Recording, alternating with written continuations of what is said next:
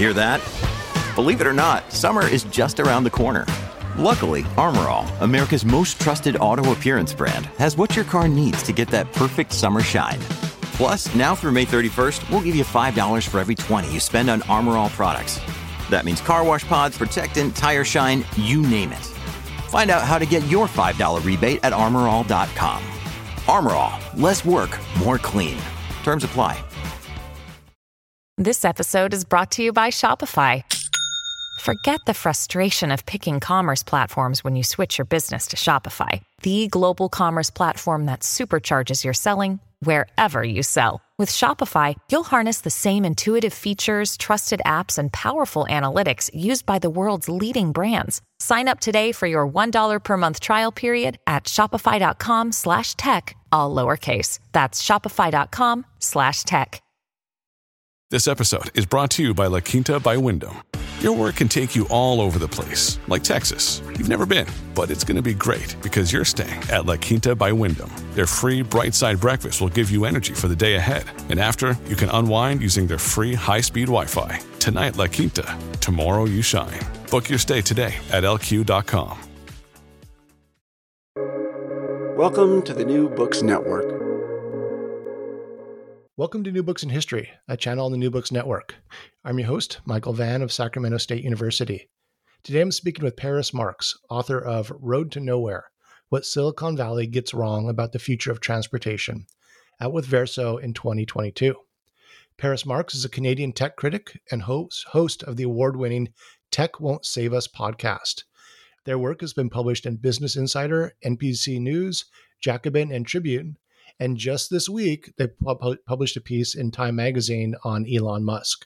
Um, probably another hagiographic uh, fluff piece on Elon, I would assume. Yeah, uh, but, but very, let, very positive. Yeah, I'll, I'll let Paris address that maybe. Um, uh, Paris earned a master's degree in urban geography from McGill University, researching Silicon Valley's efforts to transform how we move. In Road to Nowhere, Paris Marx identifies two convergent forces in the twentieth century. The growth of the climate-killing automobile industry, and the rise of Silicon Valley with its California ideology. Their narratives show how these two forces merged in the early twenty-first century with less than ideal, even deadly results. Paris Marx challenges many of the tech industry's myths, misrepresentations, and outright lies, and offers some suggestions for how we can build a better world. Paris Marx, Paris, if I may, uh, welcome to New Books in History. I'm a big fan of your writing, so I'm excited to have you on the show. Absolutely. Thank you so much for having me. I'm really excited to dig into this with you and, you know, have these conversations where we talk uh, very positively about Elon Musk and about, and about how uh, great the things he's doing in the world are. Yeah, I heard, I heard you, um, I met on a podcast the other day, it might've been, um, your podcast where uh, someone referred to you as um, uh, the left's leading uh, muscologist. Yeah, that my uh, my editor um, at Verso Books, Leo Hollis, has taken to calling me that, and I'm not sure how I feel about it yet, but I guess I just need to embrace it. Well, you know, maybe you can get a big grant for a, a, a program in muscology studies from him. There we go. There we go. I don't know if he'll be giving me that grant though. Do you think he actually reads the grant proposals? Come on. Fair enough. Fair enough. um, and, and also, there's no such thing as bad press, which um, definitely may, maybe is one of his motivating principles. I don't know. yeah. Yeah. And, you know, I'll say with the book as well, like one of the things that we were thinking about, like, you know, naturally we want to get it in front of people and get people to notice it. But at the same time, I was like telling my publicist, I was like, you know, we should also think about what we can do that's going to like really piss off the right wing, because that'll, you know, create a media cycle in itself about the book, which is is positive, right? Almost like uh, Muhammad Ali, um, Frazier, Rumble in the Jungle, rope-a-dope, where you, you get yeah. Hey, you know, okay. I've I've written before, and and Breitbart has picked it up really angrily, and I've had an article featured on Tucker Carlson where they got really angry about what I was writing about cars and electric cars and car dependency. So, you know, it it certainly brings people in because, you know, when when the right wing features these things, there's very polarized um, reactions to it, right? You have, you know, their supporters on the right who will kind of jump on board and kind of, you know, send you a lot of kind of really mean comments and stuff, which is just to be expected. But then there's also the people who really hate what think like outlets like Fox News are doing, and will, you know, try to learn more about what you're talking about and, and, you know, feel more supportive toward it. So, you know, there's two sides of the coin there. Yeah. You know, that's really fascinating. It makes me wonder if maybe um, there's less of a reluctance um, in right media to platform the other side. Whereas uh, amongst many left media, like there's, you know, like, oh, don't put that person on the air. Don't get, you know, don't give them any oxygen. Don't platform them. I wonder if that does a disservice to one side or the other. I mean, or or or or to the, let me be a bit more diplomatic um, and bipartisan, or to the the general uh, level of discourse. Yeah, I, I don't know, because I feel like part of the reason that the right does it, and like, you know, usually they'll just kind of pick something to be a punching bag, right? And won't actually, you know, have someone on for the opposite view, or like when they d- will have someone on who, you know, identifies as left wing, it'll often be on a subject where there's kind of common ground, right? And maybe, you know, that person who's on the left will take an opportunity to kind of take a jab at, you know, say Fox News' politics or something like that. But I still think largely it serves their ends because it helps to reinforce their points and their view on the world. Um, but also, you know, I don't think that they're List, their listeners or viewers or or what have you are really concerned if someone on the left calls out their hypocrisy or something like that, because they're very much already in the bubble, and they're not, I think it's very unlikely that they'd be swayed from that kind of um, opposition or, or different kind of view on on things. Hmm. Have, have you had anybody that you firmly disagree with on, uh, on your show? I don't believe so. Um, I've considered having someone on, and I won't say who, who has a bit of a different opinion on technology and maybe the role of technology on the show, um, to have a discussion about that, because it's, it's someone who I respect, like, you know, regardless of that kind of difference of opinion. Yeah, yeah. Um, I haven't at the moment, just because I haven't had time to reread that person's book in order to kind of feel like I've done the right amount of preparation to have that conversation. Um, but I would say generally it's not something that I do. Like, you know, I had some people ask me to bring someone on the show who would be like a really big supporter of the cryptocurrency industry or something like that. But, but I, and, and I'm very yeah. anti cryptocurrency. Yeah. Um, but I don't feel like that's the point of the show, really. Yeah. Like yeah. It's not a debate show, right? right. It, it's, it's right. an interview show to try to enlighten and educate the audience. And so I feel that that doesn't really fit into kind of the purview of what I'm trying to do with the show, to have that kind of a conversation. Um, and so that's why I, I tend not to. I'm not inherently opposed to having people on who don't have completely the same views. Like, you know, the show very much identifies as a socialist podcast, but I've certainly had people on who um, are not like fervent left-wingers or anything like that, who would consider themselves maybe more centrist or liberal or what have you, right? Um, and so we would have some disagreements there. But I think generally, you know, I would have those people on on a certain topic because I think that even though we might have some political disagreements, that their viewpoint on whatever tech topic we're talking about really helps to inform the conversation. And even if, you know, we might have some disagreements about broader political issues, that on that specific topic, it helps to have that conversation because I think that they're going to, you know, help the audience learn about whatever it is that we're talking about. So, yeah, I guess that's my kind of view on it. Yeah. Yeah. Interesting. I mean, it's something I think about all the time. I mean, there's, uh, I'm not going to name any names, but there's um, a scholar or two out there who posts some, uh, I think pretty more or not post publish um, some pretty morally reprehensible books on the history of imperialism. And I don't, would I, would I want to have them on? I mean, this is, these aren't debate shows. I mean, they're there to there to promote the book, um, and and we will get to your book, sir. Um, we will get to your book. Completely okay. Yeah. um, apologies on that, but I, um, I'm a, again, I'm a big fan of your uh, of your podcast. I wanted to ask you a few questions here, um, but you know, I, I it, it's yes, that issue of platforming. Do you do you give them any oxygen, or do you, do you just ignore that and pretend it will go away? Um, anyway, um, I, I wanted to ask you, and we you've talked to it uh, a little bit. Um, what's the, um, elevator pitch for, uh, your podcast for Tech Won't Save Us? Yeah, I would say it's essentially that, you know, we've had a few decades now where these narratives from Silicon Valley have been really dominant in our culture. And this idea that the tech industry and technology more generally is making the world a better place has been something that I think has been really normalized. Certainly it's been challenged a bit more recently. And the goal of the show is really to give us a different perspective on the tech industry, to look back at the history of the tech industry to see what we can learn from that, but also to dig into what they're actually doing today and what the impact on the world they're actually having is, um, and to, you know, provide a platform for that kind of a conversation. Because even though, you know, there has been a bit more of a critical turn in the past five years or so on the tech industry, um, a lot of the tech media, you know, a lot of the tech podcasts are still very optimistic and very positive about the tech industry and about Silicon Valley.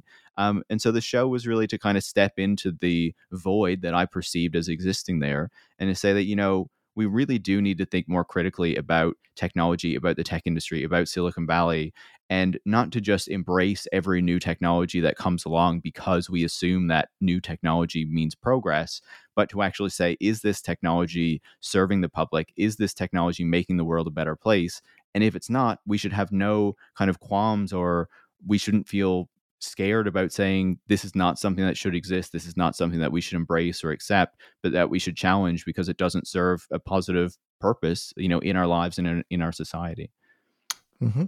And and let me ask you how you came to be the Paris Marx that you are, and the, the and the host of such a podcast. I mean, what um what was your intellectual formation, educa- educational formation that led you to this point, and also to publishing um, the book, which we won't get to, um, Road to Nowhere, What Silicon Valley Gets Wrong About the Future of Transportation?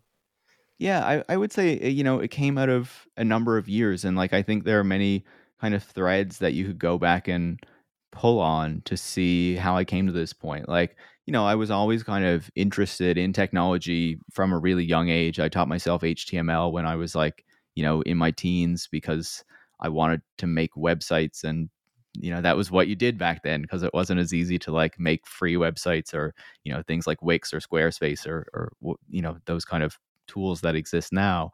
Um, and, you know, I went through a period as like an Apple fanboy, um, where like I was really big into Apple products, and certainly like the Church of Steve Jobs in a sense, you know, like believing those sorts of ideas.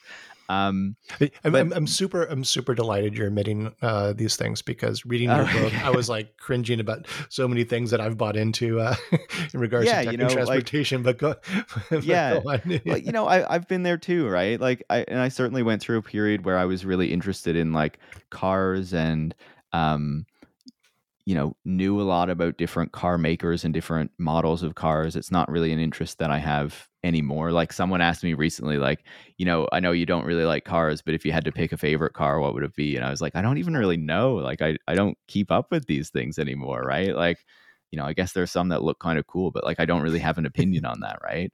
Um, and so, you know, in, in high school, I started to read Marx and, and later like Lenin and other socialist thinkers as well. And so that's where that kind of came from. And I was certainly interested in climate change as an issue before that. I would say if we're thinking about any particular issue that was kind of radicalizing to me, I guess it was probably climate change um, that led into, you know, uh, I guess a more critical direction, a more left-wing direction. And then over time, you know, I think that there was a real focus for me on cities and transportation. I started to write about these issues back in two thousand fifteen, two thousand sixteen, in that, in that period. Um, you know, started to do a bit more freelance writing in the years after that. Um, I went back to school in two thousand eighteen to do the master's you were talking about in urban geography, looking at what the tech industry was doing in transportation, um, because that was a topic I was really interested in and wanted to know more about and wanted to dig into further. And so it seemed like a good opportunity to do that. And then when I finished it up in twenty twenty, uh, around fall of twenty twenty is when I graduated. I would have finished the thesis a bit earlier than that.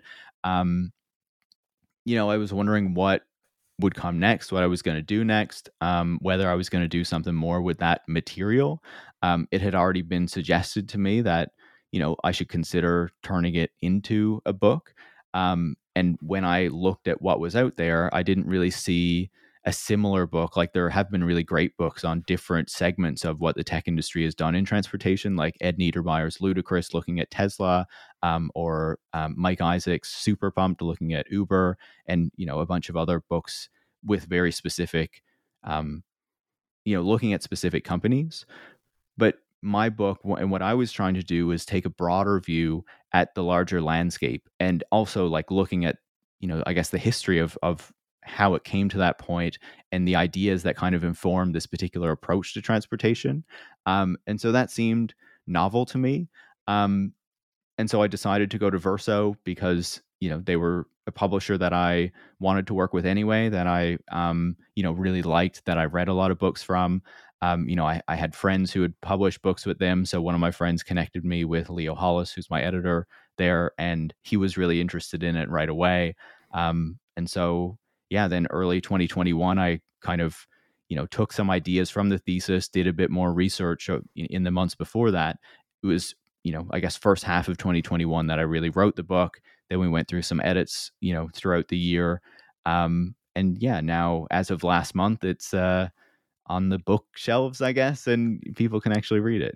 It's, it's on it's on my desk, literally, as we speak. Yeah, and and I guess I should say with the podcast, I forgot to to mention that yeah. piece of it, but I'd, I'd always wanted to start one. And as I said, I was already doing this writing on these topics, investigating these topics. Um, but before the pandemic, I was on the road a lot, um, and and that it just felt like it'd be too difficult to like get a podcast started if I was traveling a lot, didn't really know where I was going to be. Like the logistics of it just seemed really complicated. Um, but then, you know, once I was in lockdown and I knew I was going to be stuck somewhere for quite a while, I said, if I was ever going to start a podcast, now is the time to do it. So I started it in April of twenty twenty. Um, certainly didn't expect to be, you know, stuck in one place for such a long period of time. I, I still haven't left the island of Newfoundland since the pandemic started. Um, but yeah, and so, you know, I, I'm really happy I did because it's allowed me to have a lot of really great conversations with critical people, especially at a moment in my life where, you know, I wasn't on the road. I was in a place where there's not a whole lot of people and not much of like an academic community who does work on these sorts of issues. And so it really allowed me to kind of not only keep keep up some connections, but also to make new connections and get to speak to new people, even as I was kind of geographically in a place where there weren't many people who are working on these things. So it was really, you know, it was really great and I really love it.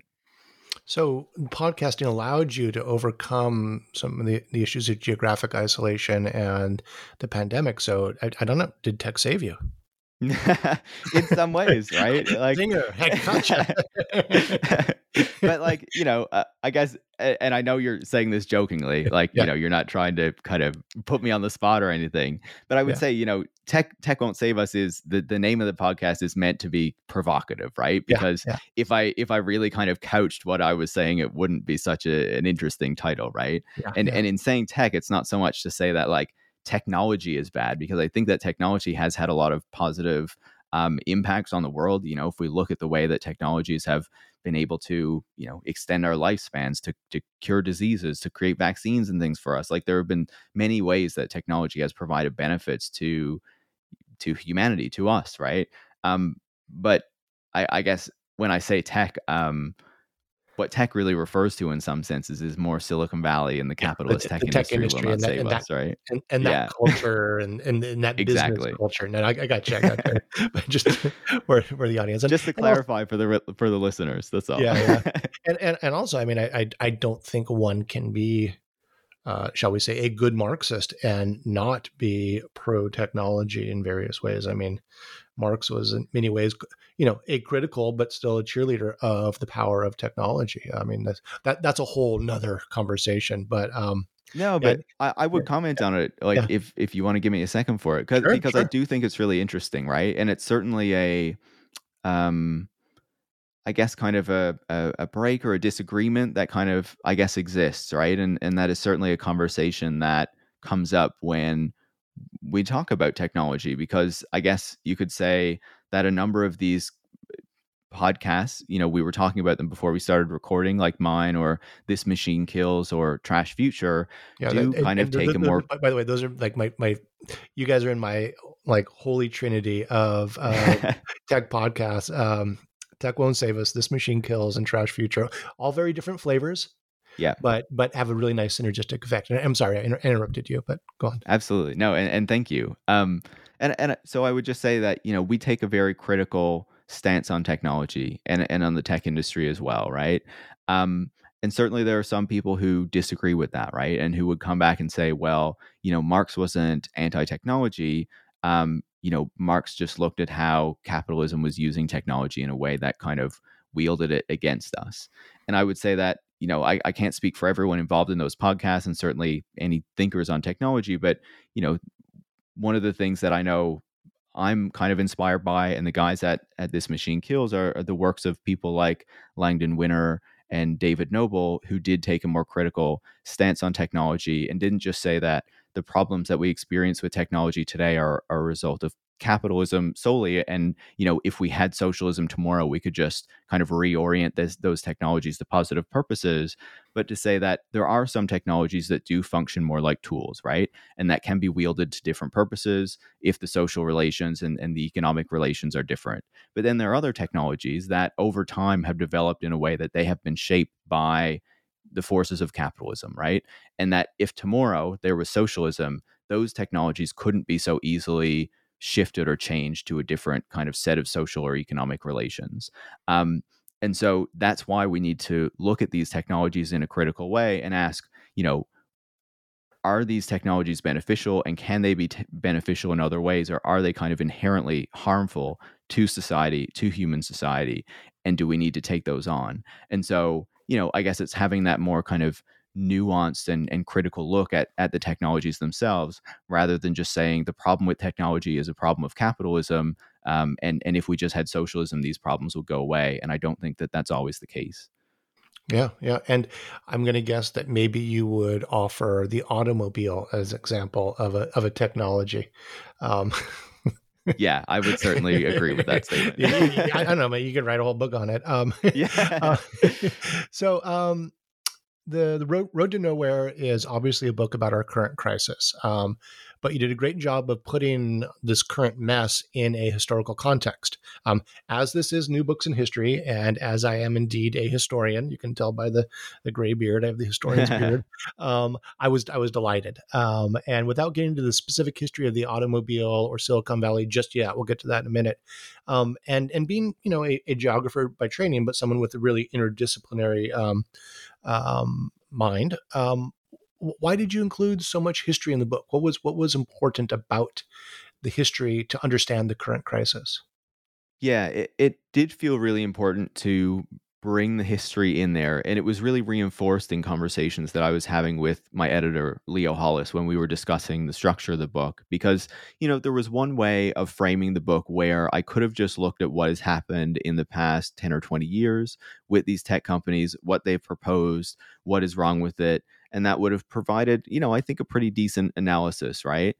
But I think that going back and looking at the history really helped to kind of demystify some of the language and some of the promises and some of the ideas that have been have that have been coming from the tech industry over that period of time, because you see how so many of these um, ideas that they're putting out there are not new and not novel and not really innovative, but are kind of recycling ideas that have been presented to us many times in the past and that have you know, not come to fruition, not been realized, even though similar promises were made, in the sense that, you know, they were right around the corner, they were going to arrive, and then they didn't. And then a few decades later, they were promised again and they didn't come. And then they were promised again and they didn't come. And now we're in this new stage of having these promises being made again because it works for this set of companies and individuals who need to promote a certain aesthetic and idea of, of the world in order to kind of legitimize themselves in their industry, right? Um, and so that was a part of it. But then there was also the part, as you were saying, about the actual histories of these industries themselves, right? To look at the history of transportation, of the automobile in particular, and to look at the history of the tech industry, because I think that also helps to show us like how we got to this moment where, you know, these tech companies are making these particular solutions, and also why their ideas of how to solve these problems are so constrained um, to very narrow visions of how we, you know, address the problems with transportation, as the book talks about. And so, you know, that to me is why it seemed really important to have the history in there, because it really did provide a broader insight than just looking narrowly at what they've proposed and what is wrong with them, but really kind of broadened out the perspective that I could provide through the book. Um, and, you know, it seems to me from the book being out for over a month now that um, readers are responding really positively to that, um, to, to those insights. And so that uh, that's really great for me. Yeah, yeah, and I would, I would just add on to that, that another reason you did this um, uh, was, I mean, to, to illustrate the, um, that in recent history, um, at least North Americans have gone through these crises uh, previously. And it's it's some of the things that we see as shockingly new, um, we've seen before. And you, yeah. you do this a couple of times where you talk about uh, a situation. I think I think when you talk about one of the electric car companies and you, you describe this company and, you know, obviously you're, you're baiting the reader and it seems like Tesla. And then you do the old the old switcheroo yeah. and no, this is the, was it the American Electric Car Company or something? Or Yeah, it, it was, was something like that. Yeah, electric like vehicle that. company. or something like that yeah, yeah. But, in like the, the whole, late the eighteen hundreds, early nineteen hundreds. Yeah. yeah the whole point of that case is like, we've done this before. I mean, you know, it's the um the True Detective uh time is a flat circle kind of moment. yeah. Like we're going through this again. And um um I just find I've, I've, I found that such an excellent part of the book, but also that that this radical disruption of human mobility isn't that old. um I mean, my great-grandfather, uh, my my grandmother always told me, she's very proud of this, he was uh, he owned the first uh, automobile in the state of Montana. And, no way. uh, yeah, yeah. Well, he, he also was an early, uh, uh, uh, oh boy, I don't want to say this in public, but he was he was early in uh, at what became Anaconda Copper, and uh, was d- decidedly on the wrong side of history, but we'll I'll yeah, circle back yeah. to that in my memoir. But uh, anyway, yeah. And uh, also on the wrong side of history, I had the, the first car in the state of Montana. And, um, you know, I, I as a twentieth century historian, um, uh, most of my work's in the early twentieth century. And I really appreciate, you know, this discussion of how radical that transformation uh, from eighteen nineties to, you know, about nineteen twenty. Um, there's a, that, that one generation where the where at least the uh, the global north uh, is dramatically transformed, and so quickly. And so while we think we're going through these quick technological transformations and their social impacts, is like, we've seen this before. We've seen this before. And I, so anyway, I really, I as a historian, I really appreciated that part of the book. Um, so let's get into it. Um, the first uh, the first chapter is what I was just sort of alluding to, about the history of the automobile's disruption of life, um, specifically urban life in North America. Um, what are some of the key turning points in the uh, this narrative of uh, what was called the modern Moloch? Um, and um, how how does that shape our understanding of the current crisis? Yeah, uh, I, you know, I would just pick up on what you yeah. were just saying there, right? Because one of the things that really stood out to me in in doing this research and going back and learning about the history of, you know, automobility in particular. And, you know, I cite a bunch of people like historian Peter Norton in particular, who was really key to to this work and, you know, who did a lot of work on the automobile in the early American city, but also a bunch of other academics who've who've done work on this space. Um, was that, you know, the tech companies today talk a lot about disruption, right? And how they're disrupting our lives and disrupting existing industries. But it really stood out to me, as you were saying there, the degree to which the automobile was a real disruption, um, in in a very substantial way, and in a way that these tech companies have really, I would argue, not achieved, especially in the realm of transportation, right? They are really not disrupting very much. They're just sticking some new digital technologies into an existing infrastructure. Whereas when we look at the automobile, when we go back to the late eighteen hundreds, early nineteen hundreds, we see a streetscape that is incredibly different than what we have today, or that even exists a few decades later, right? Where people, where where the street itself is a shared space, right? Where many people are getting around in many different ways. People are walking on the street. People are taking a bike on the street. People are in the streetcar. People are in carriages. People are taking the omnibus. There are many different means of getting around on this single street. And in part that works because And, and, you know, certainly there were issue, issues with it. That's not to say everything was like perfect in the in the late eighteen hundreds, early nineteen hundreds.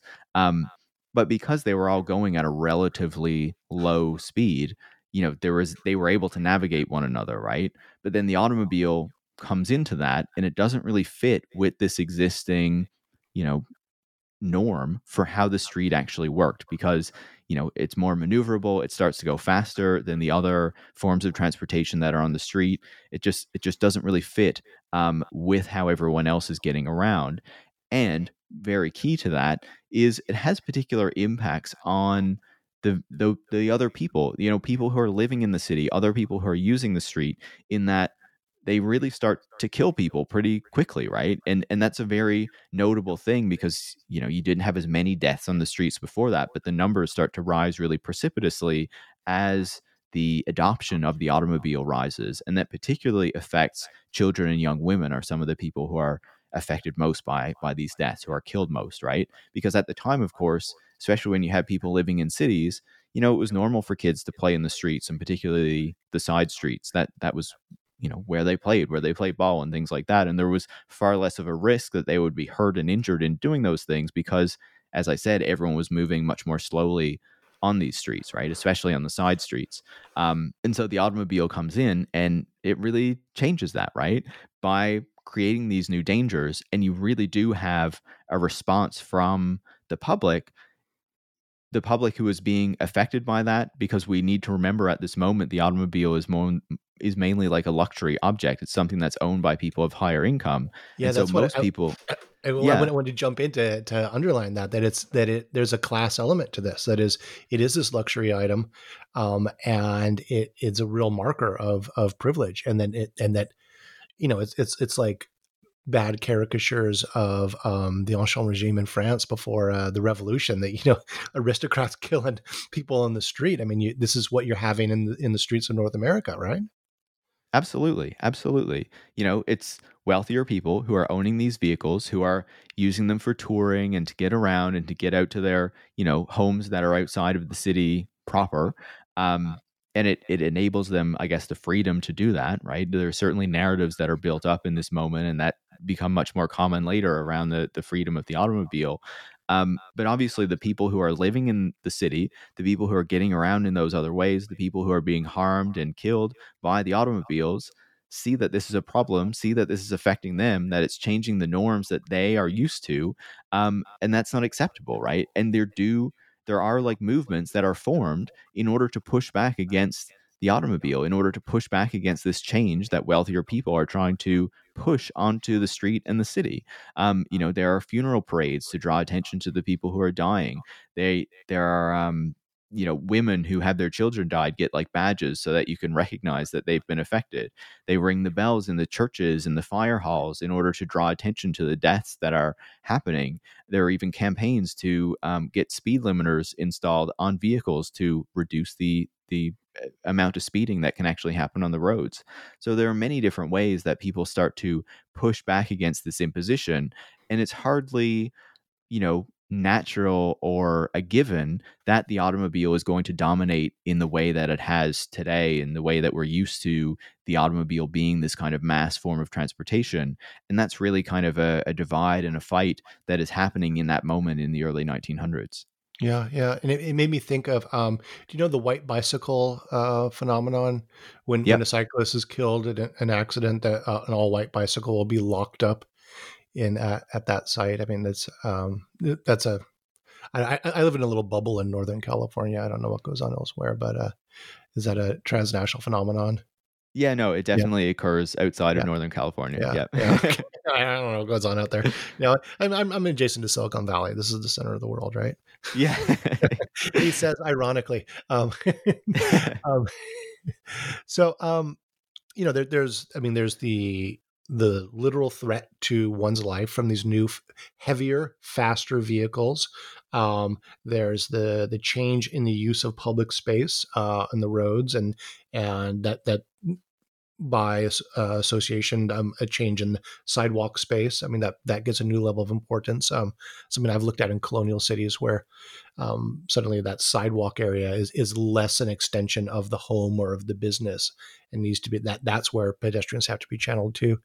Um, and um, I mean, there's just a restructuring of of urban social order, um, and there, there's this, this pushback. Um, with the, the bell ringing, I think you, in is it in the Netherlands? You talk about this organization. What was it? Uh, Stop Child Stop Murder. Stop the Child Murder. Yeah. Stop the Child Murder, and the you know the the automobile is maligned as the modern Moloch, and and you did a great job there. But then there's yeah, it, a, it happens at different periods, right? Yeah. Like the, part of what I'm talking about in the American city, a lot of that occurs in, you know, the nineteen tens, nineteen twenties, nineteen thirties, because this is the moment when it's really rolling out in North America. And certainly there's a resurgence in opposition around the sixties and the seventies mm-hmm. as this is really being entrenched and pushed out as this mass kind of form of transportation, right?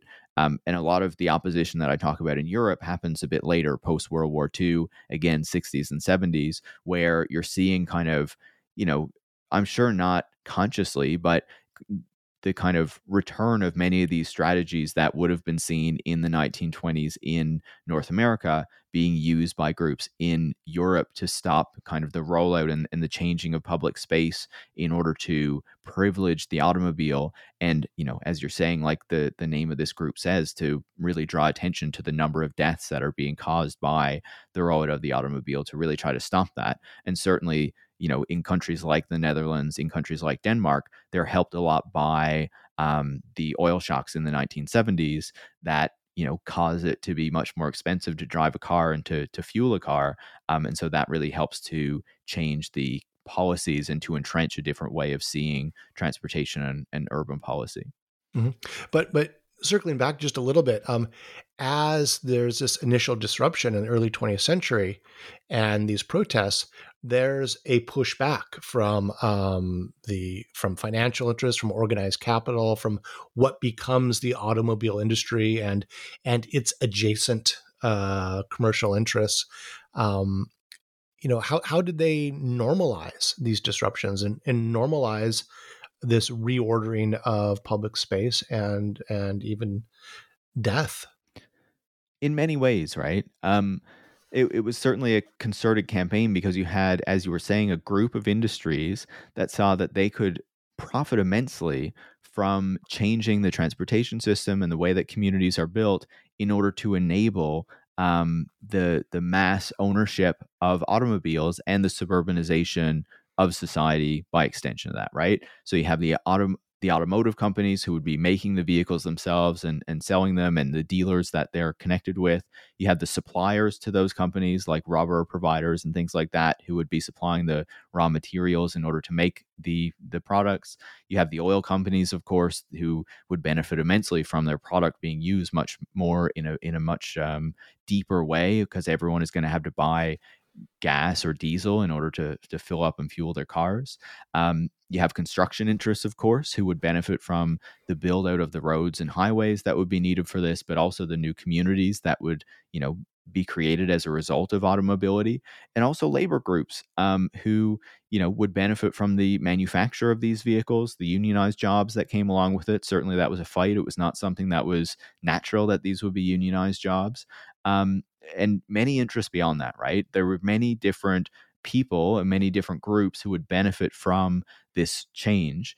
Um, and so part of what happened in order to defeat, you know, the opposition that the automobile was seeing was a collaboration between the automotive interests and newspapers, you know, the local media at the time, um, in order to ensure that auto crashes and the automobile were presented in a different way, you know, so the narratives around the automobile start to be created in this moment in a really, like, not just from the P R departments of the auto companies, but then having that pushed out by the newspapers as well, because they become really dependent on, you know, the auto companies buying advertising, even paying for dedicated sections in the newspaper that are about automobiles, things that, you know, many people are familiar with, I'm sure. But because of that financial relationship, the newspapers come on side as well, and so start to change the way that people are thinking about it. And one of the things that Peter Norton describes really well is how there is this campaign to change the way that people think about the streets, right? He talks about there needing to be a physical reconstruction of the street, because we, as we were talking about, it worked in a very different way before. Um, but also a social reconstruction. So we began to see the street in a different way, not as a place that was shared, not as a place that we could use, but that was for cars and that we could only cross at the crosswalks. And if we didn't do that, we were jaywalkers. And being a jaywalker meant that, you know, you weren't um, attuned to what it meant to live in a city, right? You were a hick, you were from the countryside, you didn't get it. Um, and so, you know, if you were of the city, you weren't a jaywalker and you knew you had to cross at the crosswalks um, because that was how it works. Um, and so that was a real way of entrenching the dominance of the automobile and the kind of takeover of the automobile, of this space that was previously shared by many different people and many different modes of mobility, uh, effectively. Um, and so, you know, that's really a push by this group of capitalist interests that see a very clear profit opportunity from changing um, how society works, from changing the physical construction of society, how we think about the way that we get around, how we think about how we live and how our communities should be built in order to benefit them. And, you know, a real key piece of that is lobbying the government in order to get the government on side. Um, and that is not only about ideas of economic progress that's associated with ideas, especially in the Cold War, around needing the population to be more dispersed uh, because there's a concerns about nuclear weapons and nuclear attacks. So if you spread out the population, um, you know, there's there's less of a target, there's less of a risk if there's a nuclear attack. And there's also a desire to think about labor. You know, when people get around on streetcars or trains, labor has a lot of control over the transportation system. Um, this is something I don't go into as much in the book.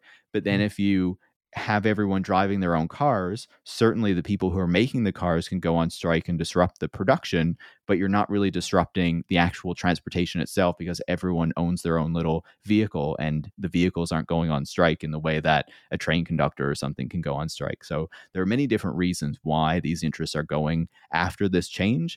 Um, and I think, you know, many decades on, we can see that there were a lot of negative consequences of that, of externalities of that change that we really need to deal with, um, and that the solutions we're presented with often don't really reckon with in the way that we need.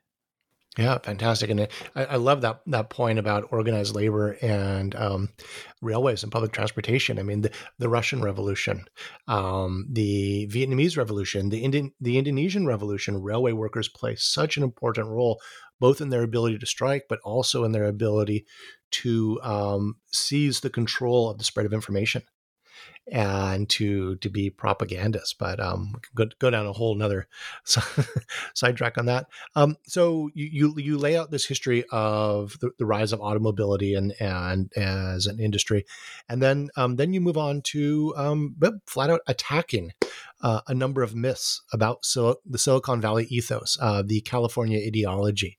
Um, and I appreciate how you laid out the cultural, economic, and political, which oftentimes the political claims to be apolitical, which is actually political, um, uh, patterns. Um, and these are things that I've been observing in Northern California for more decades than I would like to admit since I first showed up here as a college freshman, but coming on forty years. Um, but I've, I mean, I've, I've really had a, I live in Santa Cruz, California, and I've really had sort of a, uh, a ringside seat to watching the, again, this, this mixing of the um, the culture and the economics and the politics of that unique Silicon Valley um, phenomenon. So, for, first, what what is the California ideology? Where where does it stem from? What does it promise? Um, uh, how how is it full of shit? And uh, how has it failed us? Yeah, I think just to preface it, I would yeah. say like Silicon Valley really comes out of like you know the tech industry that we know as Silicon Valley today. Really does come out of the Second World War and the funding that the U S government is pushing and, and the, into. And the Cold War, the DARPA. Yeah, money, absolutely. Right? I mean, absolutely. The War, but then the Cold War. I mean, I'm sorry to interrupt, but go on.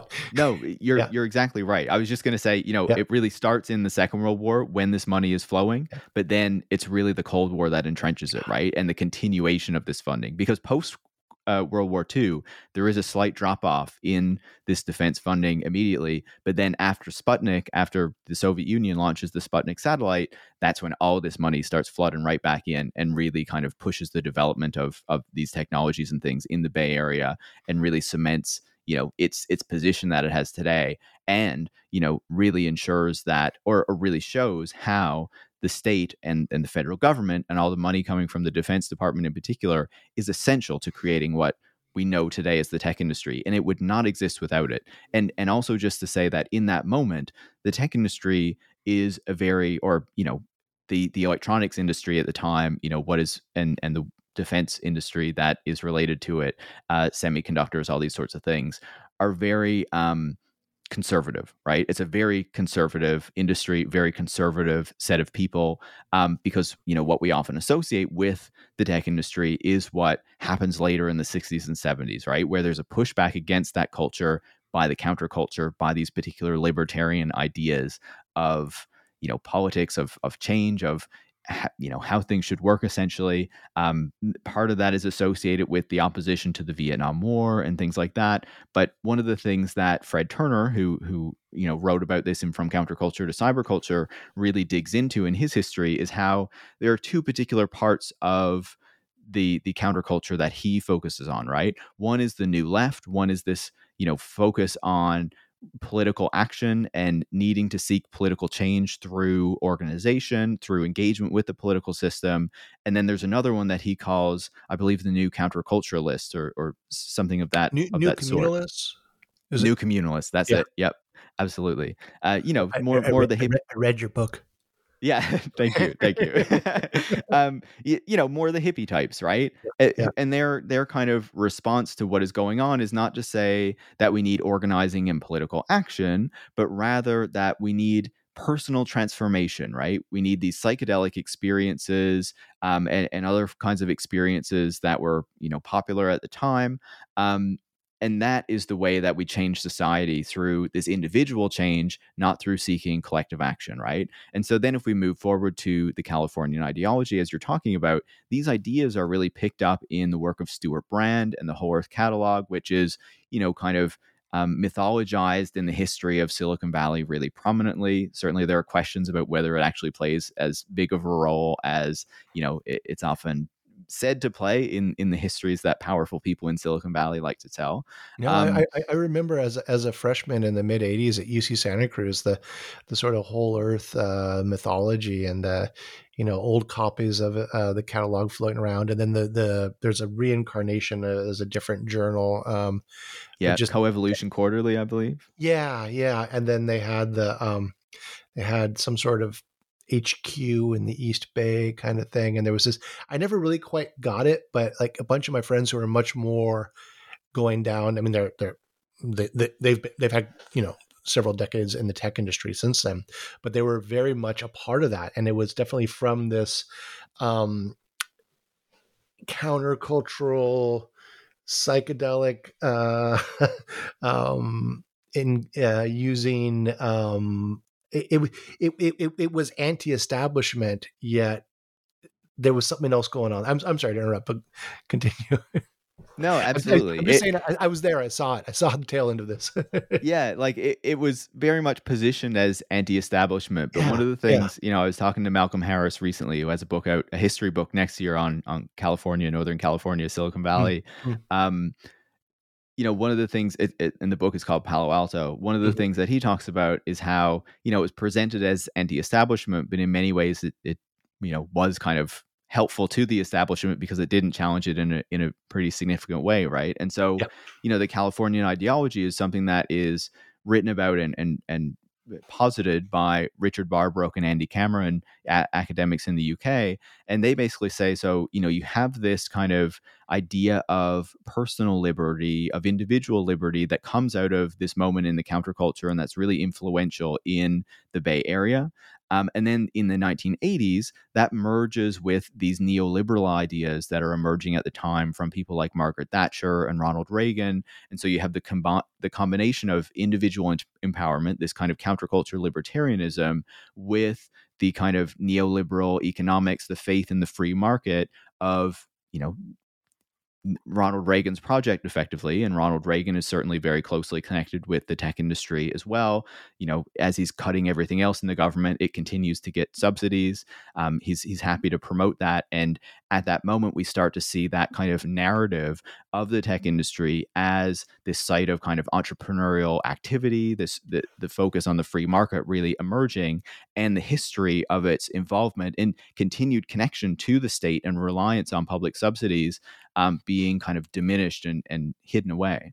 Yeah, and that was really important. And you you, you touch on that um, at several points. I mean, there's this idea of the the entrepreneur as this sort of individual on this path of self-actualization, and it's, it's almost Ayn Randian, maybe. And absolutely, this, this, absolutely. Yeah. Um, uh, there's a as, lot of there's a lot of tech folks and tech billionaires who love Ayn Rand. Yeah. Yeah. Yeah. Yeah.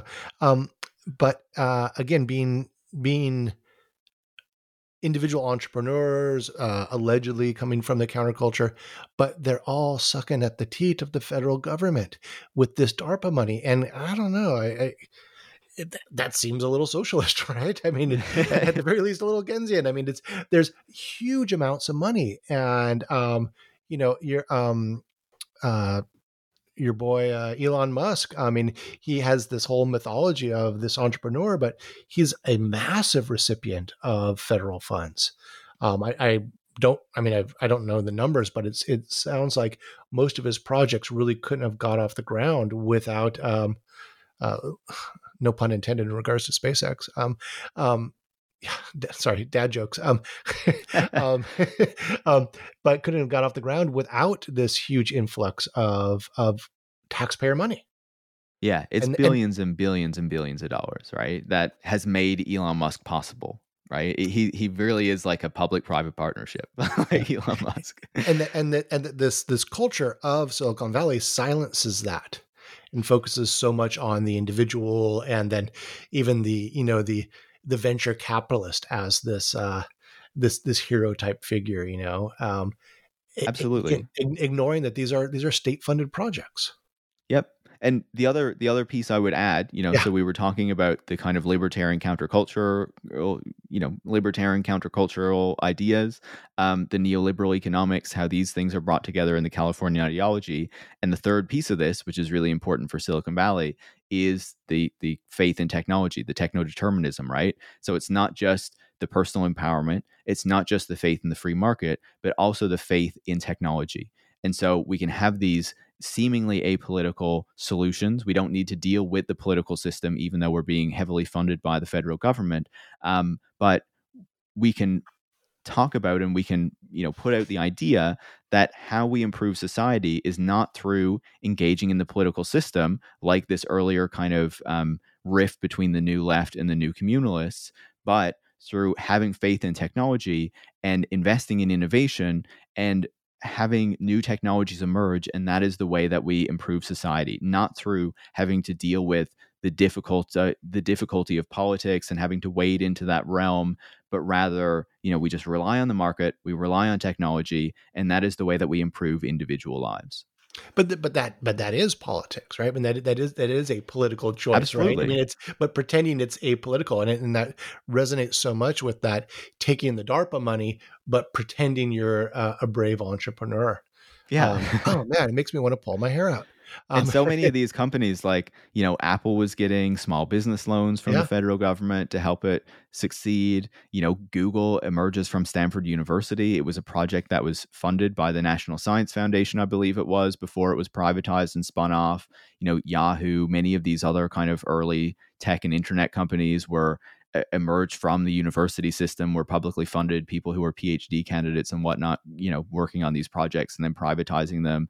And, you know, then that's obviously built on top of a technology like the internet, which was previously the ARPANET, which was developed with all this public funds over the course of many decades. Like, you know, the government is really key to this whole story, but it works for Silicon Valley. Silicon Valley needs to kind of write it out of the history so it can present itself as, you know, creating these technologies and making these changes and being kind of the actor that we need to rely on in order to improve the world, when there, I think there's very little evidence that that's the case.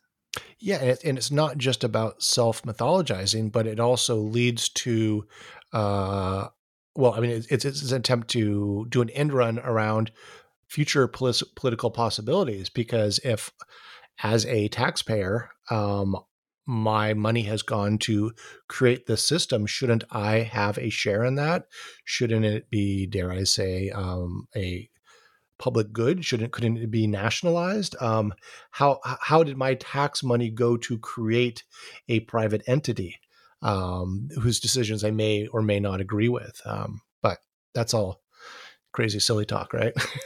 Yeah, we can't talk about that. so so um, again, let me say I love the book. Uh, very persuaded by your analysis. Um, totally on board, but man, did it annoy me that you just systematically exploded so many things that I, you know, had thought at one point were smart and, and eco, eco-conscious moves. I mean, electric cars, ride sharing, dockless e-bikes, and so on, and without emitting guilt. um, I, I need to ask you a few things. Um, first, um, you know, that you have a chapter where you, you argue that E Vs, electric vehicles, are are greenwashed. And so let me ask you, you know, aside from the hubcap that keeps coming off, uh, the annoying squeaking when I drive on city roads, the poor visibility, the terrible climate control, which freezes my midsection and roasts my head, uh, the way it forces me to be even more reliant on my cell phone, and the chance that it will lock me inside when it catches on fire. Uh, what's wrong with my beloved Tesla? Uh, I mean, it, it, it's just fantastic that I can go from zero to sixty in a second and and then keep going to really spectacularly unsafe, spe- unsafe speeds, which I have not been trained to drive at, let me tell you. I mean, come on, it's an electric vehicle. What it's it's it's taking a combustion engine off the road. Isn't isn't that a good thing? Isn't that a net good? Yeah, and let's just hope that you don't have uh, autopilot on when a kid runs out in front of your vehicle, as we're finding out with these videos that are going around now.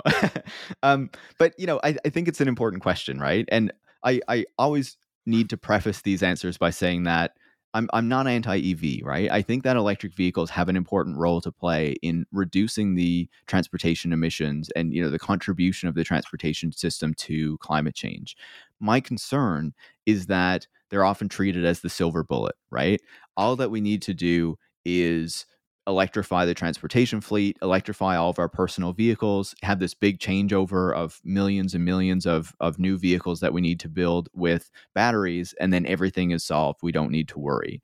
My argument is that, you know, the electric vehicle is in many cases an improvement over the internal combustion engine vehicle, but it's not as big, it's not as big of an improvement as it's kind of presented to be when we talk about it as a zero emissions vehicle. That's just not accurate. And not just because, you know, it's it can be fueled by fossil fuel energy when you plug it in, but rather importantly, because of the battery that is within the vehicle, but also, you know, emissions are not just what goes up into the atmosphere and and causes or, you know, is is related to climate change, is helping to warm the planet, but also there's a lot of local air pollution that has, you know, harmful health impacts on people.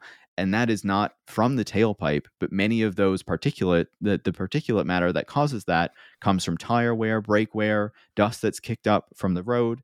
And electric vehicles are heavier than internal combustion vehicles because of their battery. And so they actually have a chance of creating more of that local air pollution, which uh, an M I T study estimated causes more than fifty thousand premature deaths in the United States every single year. And so that's really significant, right?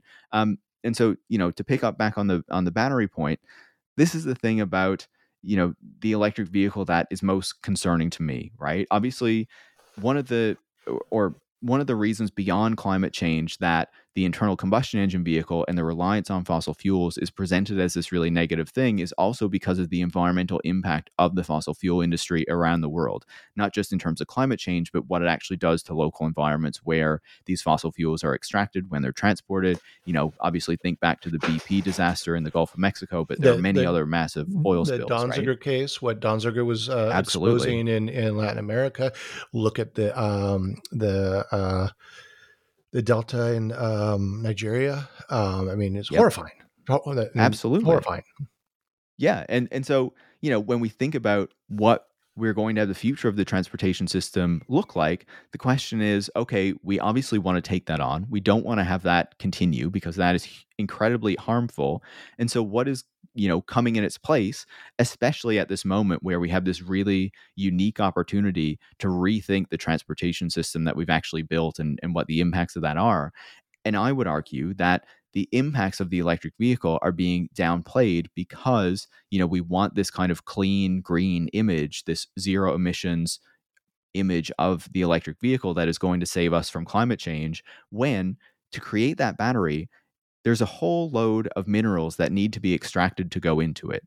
And we know how, you know, harmful the mining industry is already, with the local environmental impacts that it causes, with the use of water that comes out of that, with how it harms local communities and workers who work in these sites. You know, the cobalt, which is required for these batteries, a lot of that comes out of the Democratic Republic of the Congo, um, where, you know, there's health There's terrible health impacts, you know, children who are affected by this, um, child laborers who extract some of those minerals and they get into the supply chains. Um, and, you know, that's just like, you know, the tip of the iceberg with yeah, the problems I mean, with, with and cobalt. Bl- right? Blinken's in that part of the world right now. And um, one of the issues that's being addressed is both um, uh, the D R C and uh, the Kagame regime uh, funding various militias uh, that are fighting yep. over this land that is is oftentimes uh, presented as part of the, this long history of interethnic uh, genocidal conflict, but is it, it's fighting over uh, um, rare earth resources and, and mining. And that's, Absolutely. That's what's really going on. It funds all these conflicts, right? Yeah, and yeah. and this is something that, like, we know, like, it's not something that's hidden away. Like, as as you're saying, like, it's very well known. And then if we look at Latin America, where a lot of future lithium production is going to come from in the lithium triangle between Chile, South America, and Bolivia, um, you know, even there as well, people are saying, you know, they've made promises to us in terms of what benefits we're going to get out of lithium production and extraction. And often the local communities, the indigenous communities who are around those sites of extraction say, we don't get those things. Meanwhile, our water is being polluted. The water table is dropping because it's using so much water. So we have less access to fresh water. You know, we're not getting the financial benefits that come of it. And obviously there are harms to the local ecosystems and things like that as well. Now, some of those governments are looking at nationalizing lithium in order to ensure well, that they get I, those I kind saw, of benefits. I saw a tweet uh, regarding those governments' attempts yeah. to nationalize the lithium, right? Uh, uh, somebody said, we'll coup who we want, which um, resonated with, um, you know, the history of the overthrow of Allende and um, yep. the role of um, Anaconda Copper, um, family connection there um, in um, in nineteen seventy-three. Uh, one of the things I, I teach in the Cold War is the um, the, the letters between um, Kissinger and Rockefeller about um, uh, what this what this darn fool Allende is up to in Chile and how it's going to threaten uh, Rock, Rockefeller's clients' financial interests. And uh, could you please do something about this, Henry? Uh, these two guys are writing to each other on vacation. I mean, it's it's we, we've got the smoking guns on these things, and we're and we're we're seeing it again. So, um, yeah, yeah. Um, no, I, I completely agree. I and I think just to kind of close that point yeah, on the batteries, yeah, yeah. like it's not just the extraction that's happening now, right? Yeah. What is being presented to us is this mass increase in the number of electric vehicles that is going to need to be produced. And that means the number of batteries that are going to need to be produced to go inside those vehicles. And so the um, International Energy Agency estimates that this is going to result in increases in demand for some of these minerals of over four thousand two hundred percent for lithium, over two thousand percent for cobalt.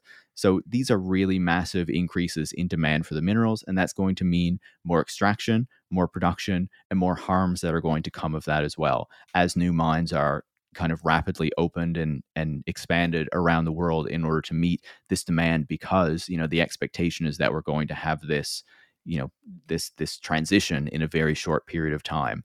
And so my concern is that if our focus is just on maintaining automobility and maintaining the personal automobile as the means through which we all get around, rather than challenging the automobile and car dependence and trying to get more and more people out of automobiles, that there's going to be really serious environmental harms as a result of that in the places where this extraction is happening, mainly in the global south, but more of it will be happening in the global north as well, um, as these things escalate.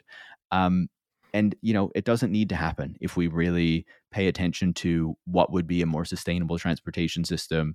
And, you know, as I talk about in the book, when we go back to the early days of automobility and we see the kind of large scale transformation that happened in that moment, how the state was really essential to building out the infrastructure of the automobile and ensuring that this transition could happen in reshaping communities and transportation networks, the state could step in once again and, you know, really rethink the way that we get around, the way that we build communities, change the regulations, the incentives, the subsidies, the tax structures in order to foment those changes. But we don't see that desire among our governments because um, automakers and, you know, that the auto interests that I talked about, with the exception of the oil companies, see a huge opportunity um, in the build out of the electric vehicles and selling all of these electric vehicles, um, you know, it can create a lot of growth and profits and G D P and all these sorts of things.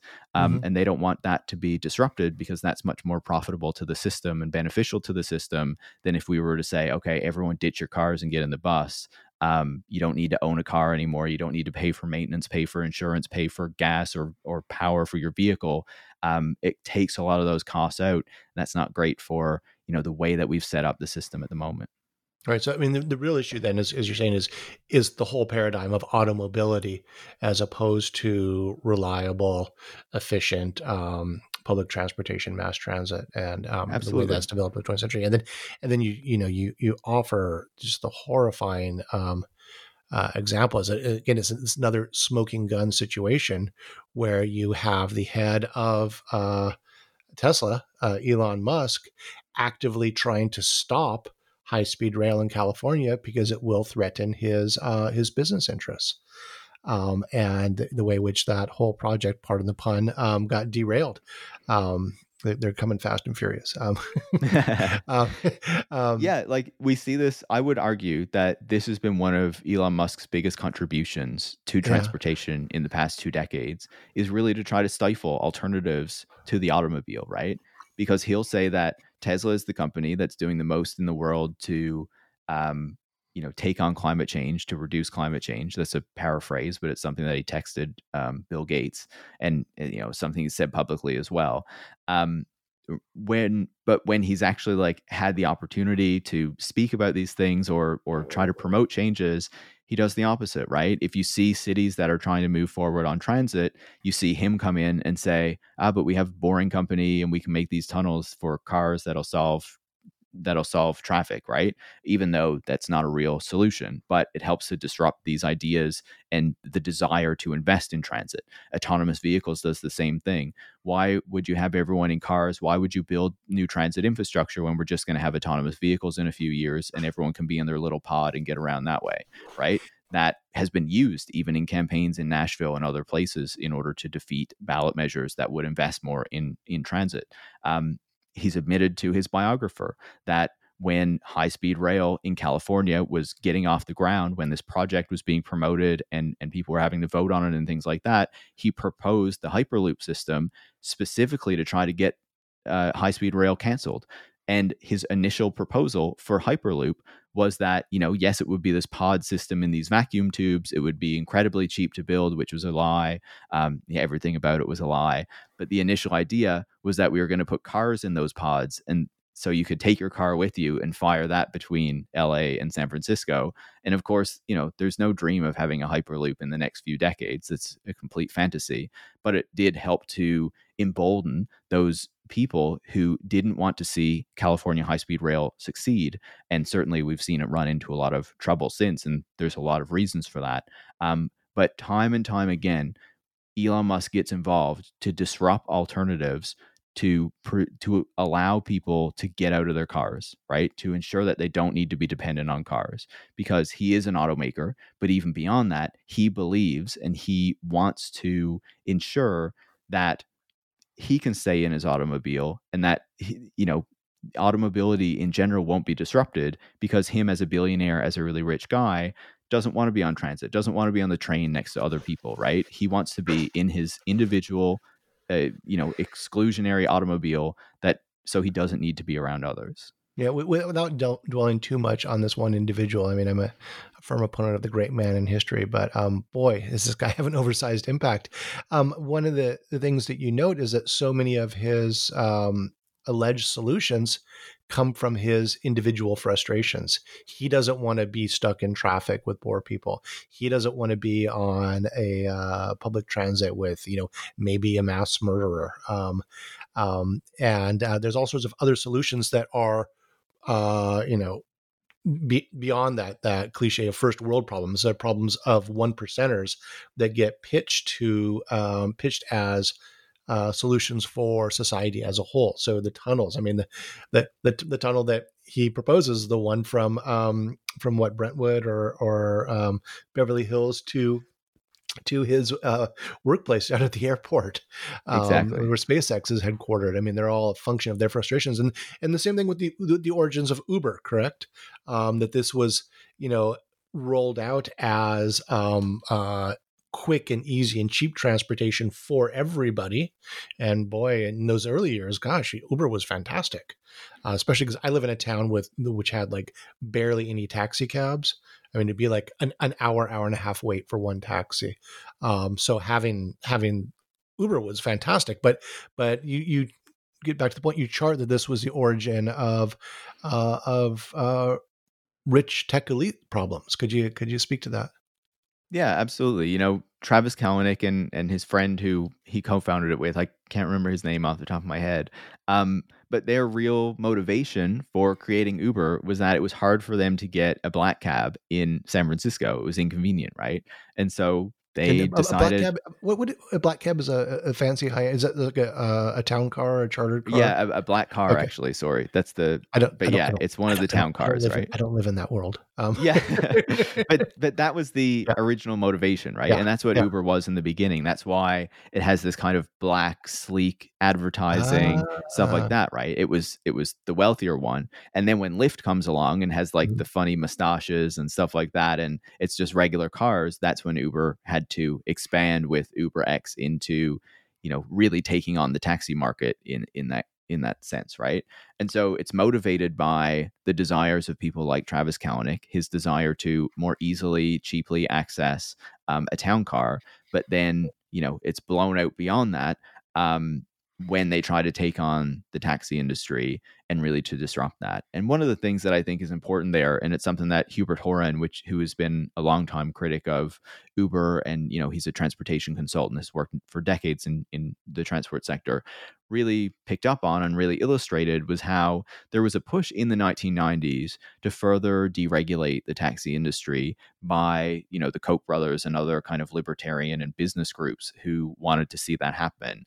And it was largely a failure. It, it didn't completely succeed. Um, and so when Uber was looking to roll out its service, it kind of picked up the playbook of that campaign in the nineteen nineties, that deregulatory campaign, um, you know, wielded its language, took out, you know, used the tools that it had kind of developed uh, a couple decades earlier or decade or so earlier, um, in order to benefit itself, right? In order to benefit its business model. And so Uber Uh, ensured that it wasn't treated as a taxi company, that it was instead a transportation network company. And so it didn't have the regulation on fares. It didn't have the regulation on the number of vehicles that could be on the road at one time. And so it really decimated and destroyed the taxi regulations. Um, and it promised it was going to be for everyone. As you said, it was promised it was going to make all of these like big improvements to the city, to how people got around. And when we actually look at it a few years later, when academics actually studied it, what they found was that it made traffic worse. Um, you know, it did not really serve the underserved in the communities that it said it was going to serve. Um, the emissions from their service was higher than if people had just got around in another way. It took people from transit services rather than complementing them. And the people who were mainly served by it were young, college-educated people earning above average income in cities. Um, and so these are not really the kind of people who are disadvantaged transportation-wise in, in the mobility sector.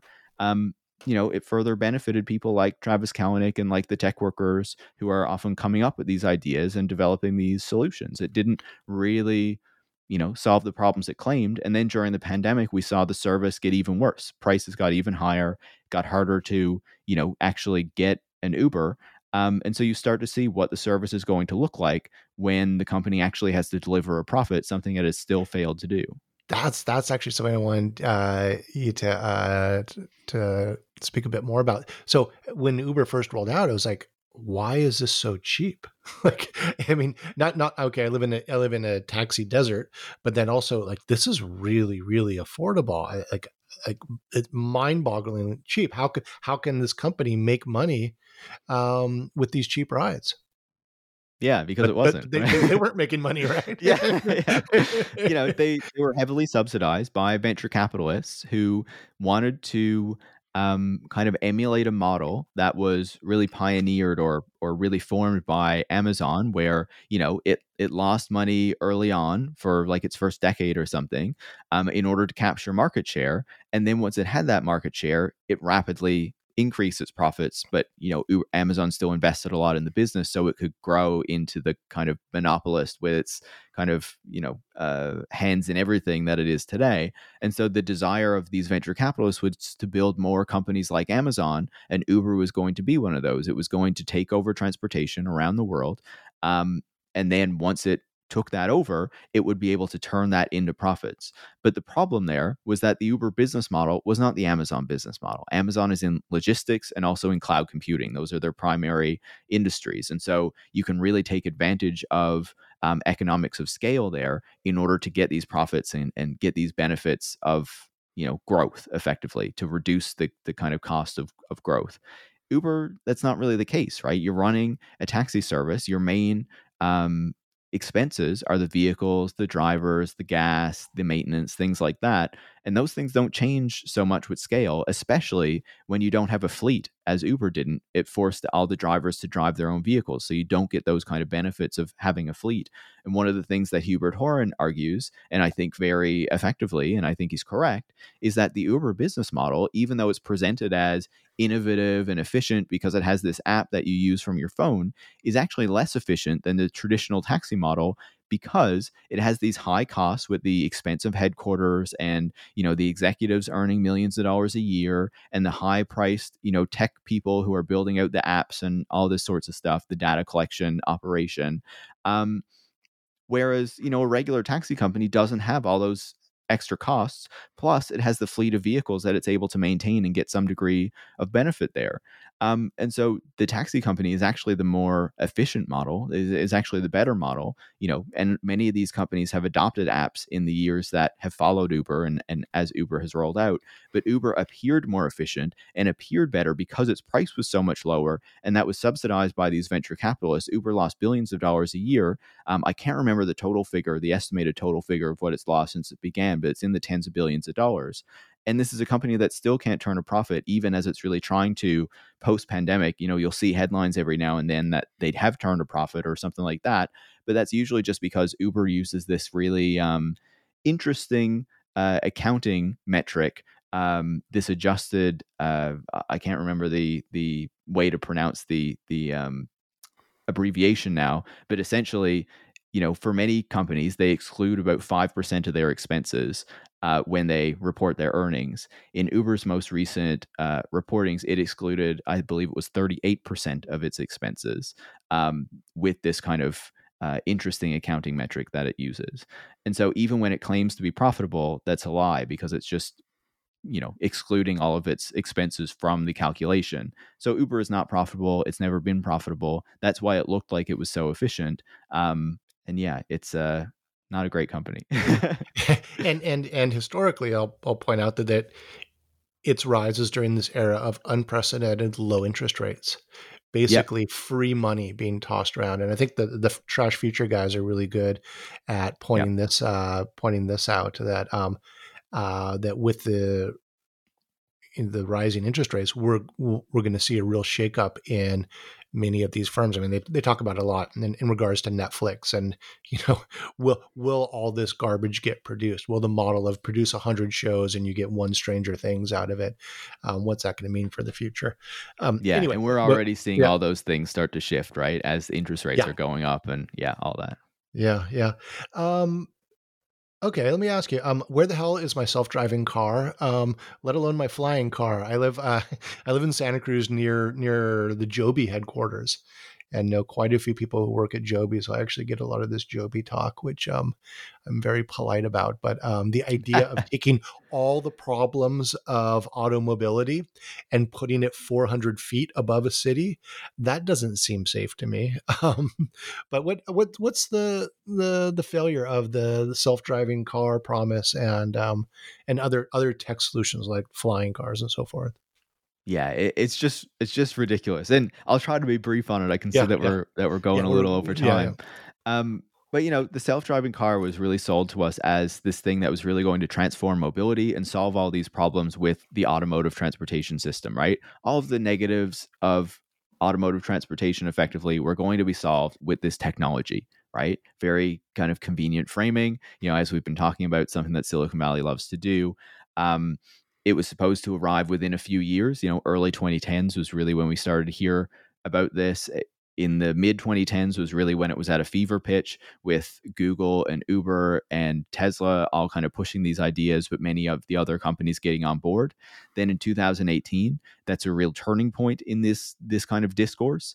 There's a crash in Tempe, Arizona with an Uber vehicle that kills a pedestrian. And finally, this is the moment where a lot of people in the industry, Tesla excluded, um, start to say, okay, we overestimated this. It's not going to be this kind of Um, technology that is in every car and that changes everything, and there's never any drivers anymore. Um, now we need to admit that this is something that's going to not only take longer to develop, it's going to require, as someone at Volkswagen says, a very specific set of um, qualities within a city: good weather, high quality roads, you know, up-to-date mapping of the environment so that the vehicle knows where it's going and, and what issues it's going to run into. Um, And that the level five autonomous vehicle that is able to operate everywhere at any time is probably never going to arrive. And this is something, you know, virtually all these companies accept now, that, you know, it may always need some degree of human intervention, and it may only work in geo-fenced areas, not absolutely everywhere. Tesla is the exception to that, that continues to lie and say that they will develop um, autonomous driving. It's always like a year or two away. Um, Elon Musk likes to say that it will be able to work anywhere, um, you know, and that your your vehicle will start earning you a ton of money because it will become a robo-taxi. It, it's all a real lie. We're starting to see the regulators, you know, start to crack down on that. The California D M V just said the other day that they're going to follow a ruling in Munich a few years ago um, and say that, you know, autopilot and full self-driving are misleading consumers and, and, you know, don't actually deliver what they claim to. Um, and, you know, obviously you've said the flying cars as well. I just think that's a complete joke, and it has always been a joke. These, um, these vertical takeoff and landing vehicles that these companies are developing, I think they can certainly fit into like a niche that the helicopter occupies right now. Maybe it will improve upon what the helicopter does and serve a few more purposes, but mainly the people who will be using this will be like rich people and tourists going on, you know, trips and things like that, like, you know, little tours and whatnot of, of a city or of a location. But it's not going to be some kind of mass transportation system as Uber and some of these companies try to sell us. It's just completely unrealistic. And if it started to happen very, very quickly, I think you'd get a lot of people on the ground getting very angry about all of, you know, the vehicles that are overhead, and eventually one or two of them would fall out of the sky, and that would shut it all down anyway. Oh, I mean, I, I live in a very beautiful place, and everybody in our neighborhood is annoyed with just the little drones with cameras of people doing, you know, yeah. footage of the of the coastline and so forth. Now, just imagine that with people or cargo or what what have you. Um, and, and we are we are pressed for time, but um, I wanted to say a few words about um, uh, micro mobility and e-scooters mm-hmm. and e-bikes. Um, you know, they were rolled rolled out in various uh, cities and over the past couple of years. And hey, everybody loves them, right? I mean, what fresh air, fun. Uh, what's what's not to love? What's wrong with uh, the micromobility? And in here, I think it's it's it's maybe a bit more nuanced, as with the electric vehicles. Like, yes, this could be a solution, but the way that Silicon Valley has rolled this out in a for-profit model maybe is not the best solution.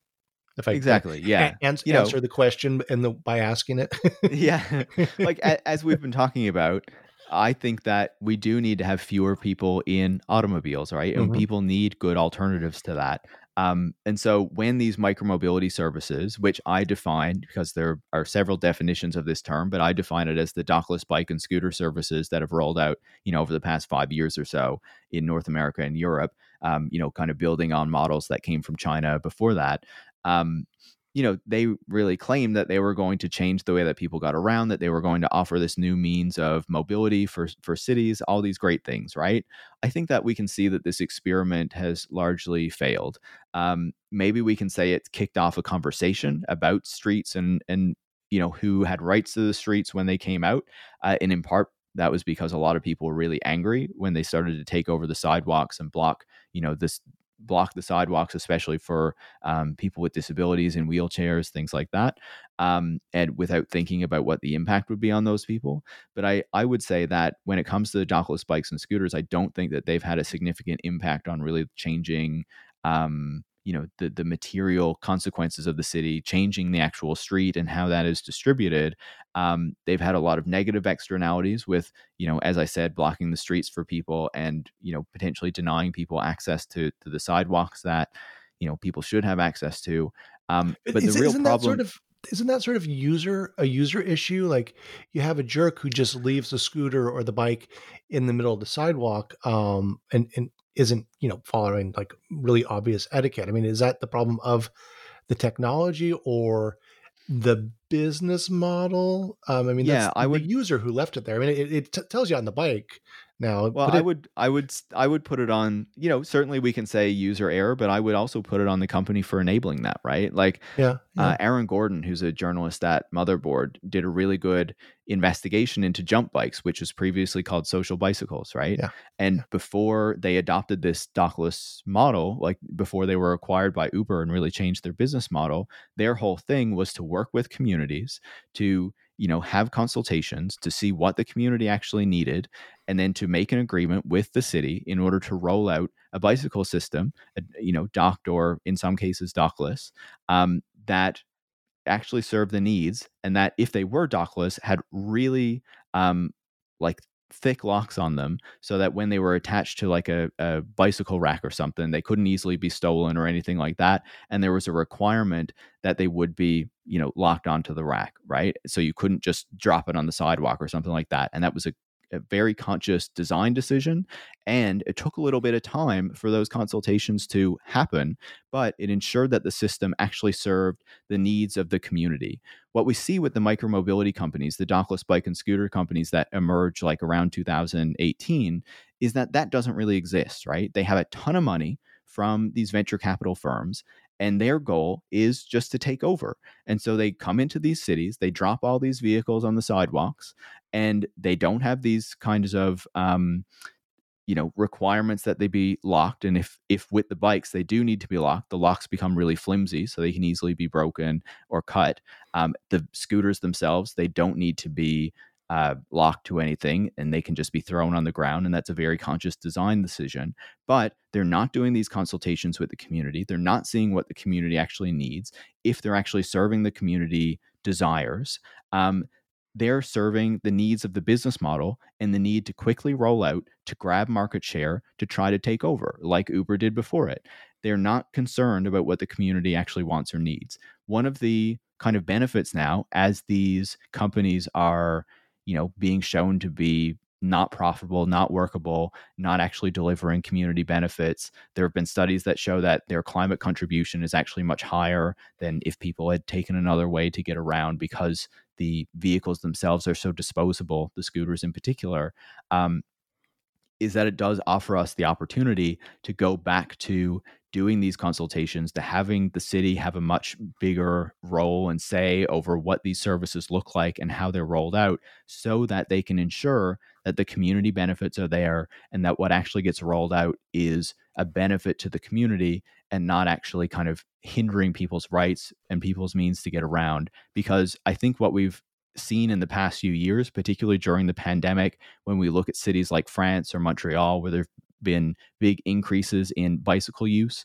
during that period, is that it's not just throwing a bunch of these scooters and whatnot on the sidewalk and that is what changes things. It's actually, you know, ensuring that the infrastructure is there in terms of bike lanes, in terms of parking, in things like that, um, that people can actually use and depend on. And that is what encourages people to change the way that they get around, not just, you know, throwing these disposable vehicles um, all over the place.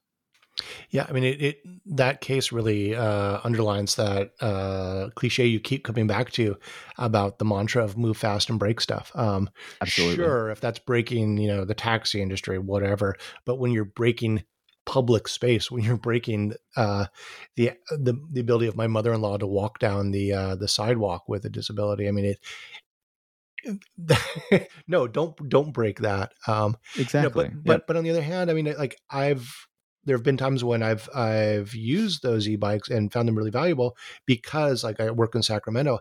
I'm not going to take a nicer bike into downtown Sacramento because there's nowhere that I can lock it up that I can't be assured that I won't get my, my components stolen at the very least, let alone the whole bicycle. Same here in Santa Cruz, where bike theft is just absolutely rampant. Um, and there there were earlier models, like you mentioned, of, of using that using the uh, the bikes, but with consultation and and also providing proper infrastructure for the private bike owner. So, um. I, I, I could talk to you for another couple hours, but we, we do need to wrap up at some point.